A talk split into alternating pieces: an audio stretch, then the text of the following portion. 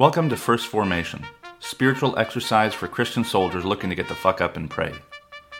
Join Pew Pew HQ every weekday morning to hear the good news through grunts and with grunts, in the unity of the Holy Spirit as one church forever and ever. Fall in.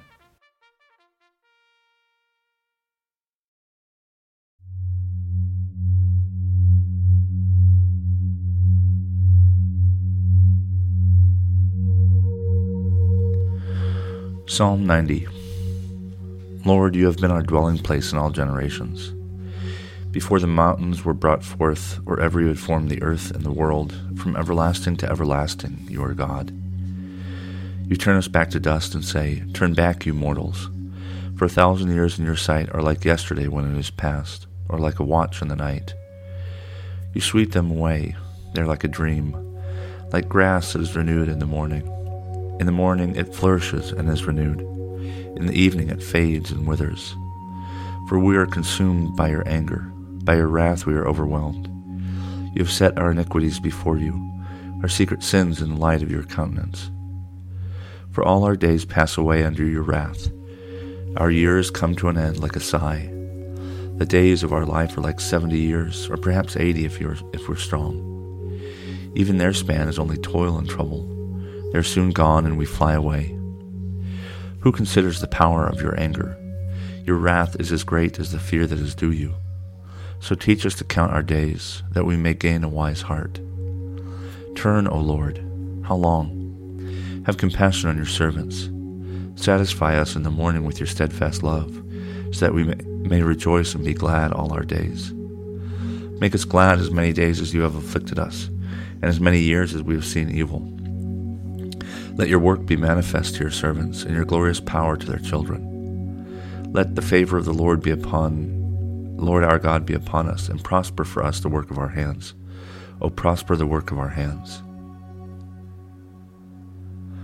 Isaiah chapter 1, verses 24 through 31. Therefore, says the sovereign, the Lord of hosts, the mighty one of Israel, I will pour out my wrath on my enemies and avenge myself on my foes. I'll turn my hand against you. I'll smelt away your dross as with lye, and remove all your alloy. And I will restore your judges as at the first, and your counselors as at the beginning. Afterwards you shall be called the city of righteousness, the faithful city. Zion shall be redeemed by justice, and those in her who repent by righteousness. But rebels and sinners shall be destroyed together, and those who forsake the Lord shall be consumed for you shall be ashamed of the oaks in which you are delighted, and you shall blush for the gardens that you have chosen. For you shall be like an oak whose leaf withers, and like a garden without water.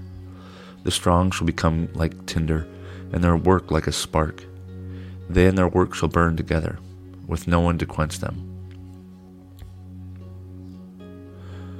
The Gospel of Luke, chapter 11, verses 29 through 32. When the crowds were increasing, he began to say, This generation is an evil generation. It asks for a sign, but no sign will be given to it except the sign of Jonah. For just as Jonah became a sign to the people of Nineveh, so the man will be to this generation. The queen of the south will rise at the judgment with the people of this generation and condemn them, because she came from the ends of the earth to listen to the wisdom of Solomon and see, something greater than Solomon is here. The people of Nineveh will rise up at the judgment with this generation and condemn it, because they repented at the proclamation of Jonah. And see, something greater than Jonah is here.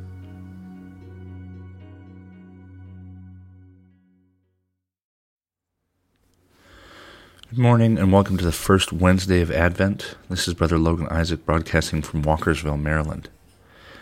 This morning's readings come to us from Psalm 90, Isaiah 1, and Luke 11. And you may be left wondering what the sign of Jonah is. And I know after um, researching for God is a Grunt, the, the word sign pops into my head with Cain. Uh, that Cain was a sign before the nations. Um, and God put a sign or a mark on Cain's face. Um, but even before that, the heavens and the earth and the seasons are a sign for the people. And so signs are not for the person who's wielding them, but they are for everybody else. Cain's mark wasn't for him, it was a reminder for everybody that he came across that he was still human. It was a sign of protection. The sign of Jonah, what was it that Jonah came to tell everybody um, for God? And he went to Nineveh, um, which is in, thought to be the city of Mosul. Um, been there, done that, got the t shirt. Um, he went to Nineveh to uh, prophesy. And he, the, there's actually two sides of the story. His side of the story is he wanted the Ninevites to not repent so that they would be destroyed. God wanted the Ninevites to repent so God would not destroy them. Um, and Jonah was upset at these two versions of events. And uh, when the Ninevites did repent, Jonah was Jonah got pissy, and God kind of messed with Jonah and said, you know, um, you know, what did you expect? I'm, you know, you you go there to call them to repent, and they do it instead of being happy that um, God's will um, and justice were restored. You're upset because you just wanted revenge. You just wanted to see your enemies suffer. Um, and so when Jesus says in Luke's gospel that the people will be given the sign of Jonah, um, I don't know that it means anything other than repent, for the kingdom of heaven is near, which is what Jesus says over and over and over again through many of the synoptics. Um, that the sign of Jonah is the sign of repentance, um, to invite people to repent. Um, and it talks about, you know, judgment and condemnation. The people of Jonah are going to rise up and share in that condemnation of those who didn't repent because they did. The sign of Jonah is a reminder also that nobody is so far that they can't be redeemed. That that no person or people are beyond redemption. That the sign of Jonah um, suggests that even those people you think can't and you maybe even want to not repent, even they can do it. Um, but furthermore, don't worry about themselves. Worry about you. What is it that you know Jonah was thinking and wanting that he was set against the will of God? That he would rather see his own selfish desires be fulfilled than that a people be redeemed. Um, and so Jonah was kind of a, a jerk um, and and bringing in the sign of Jonah, um, among other things, suggests look, don't be like Jonah, be like the people of Nineveh. Uh, you will either be judged at the end of time, or you will judge at my right hand. And Jonah came close to being judged because when judgment came for the people of Nineveh, he would rather see them, um, you know, destroyed than to see them redeemed. Um, and you know, the story of Jonah also reminds me, like, no matter how good you think you are, no matter if you have the word of God on your lips, like that doesn't make you a saint. Um, and it doesn't make you wrong either. Um, but you have a mission to um, speak on God's behalf, and you may have selfish interests. You know, you may benefit from, or even perceive that you benefit from the work that God is calling you to, um, but that doesn't mean it's not of God. You know, Samson was an asshole, um, and God still used him. Um, so the sign of Jonah, I, I'm sure there's all kinds of conspiracy theories and everything else, but I think it's quite frankly a sign, a call to repentance. You know, the sandwich signs or whatever with uh, the old man walking down the street saying, The end is nigh. I mean, that's what Jonah came preaching to Nineveh. Um, the end is here. The kingdom of heaven is here. Um, repent. Um, you know, they're synonymous in our, in our, tradition. Repent, and the kingdom of heaven is near. Um, and that's because that's the first thing that Jesus start, went out and began saying um, in Matthew 4, at least, when his ministry began according to, to that gospel. Um, the proclamation of Jonah is about both the prophet and the people.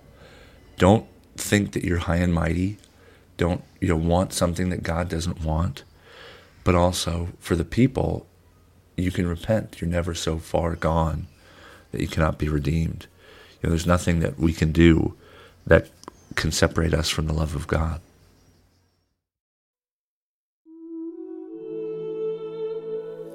A prayer for peace among the nations from the Book of Common Prayer. Almighty God, our Heavenly Father, guide the nations of the world into the way of justice and truth, and establish among them that peace which is the fruit of righteousness, that they may become the kingdom of our Lord and Savior Jesus Christ. Amen.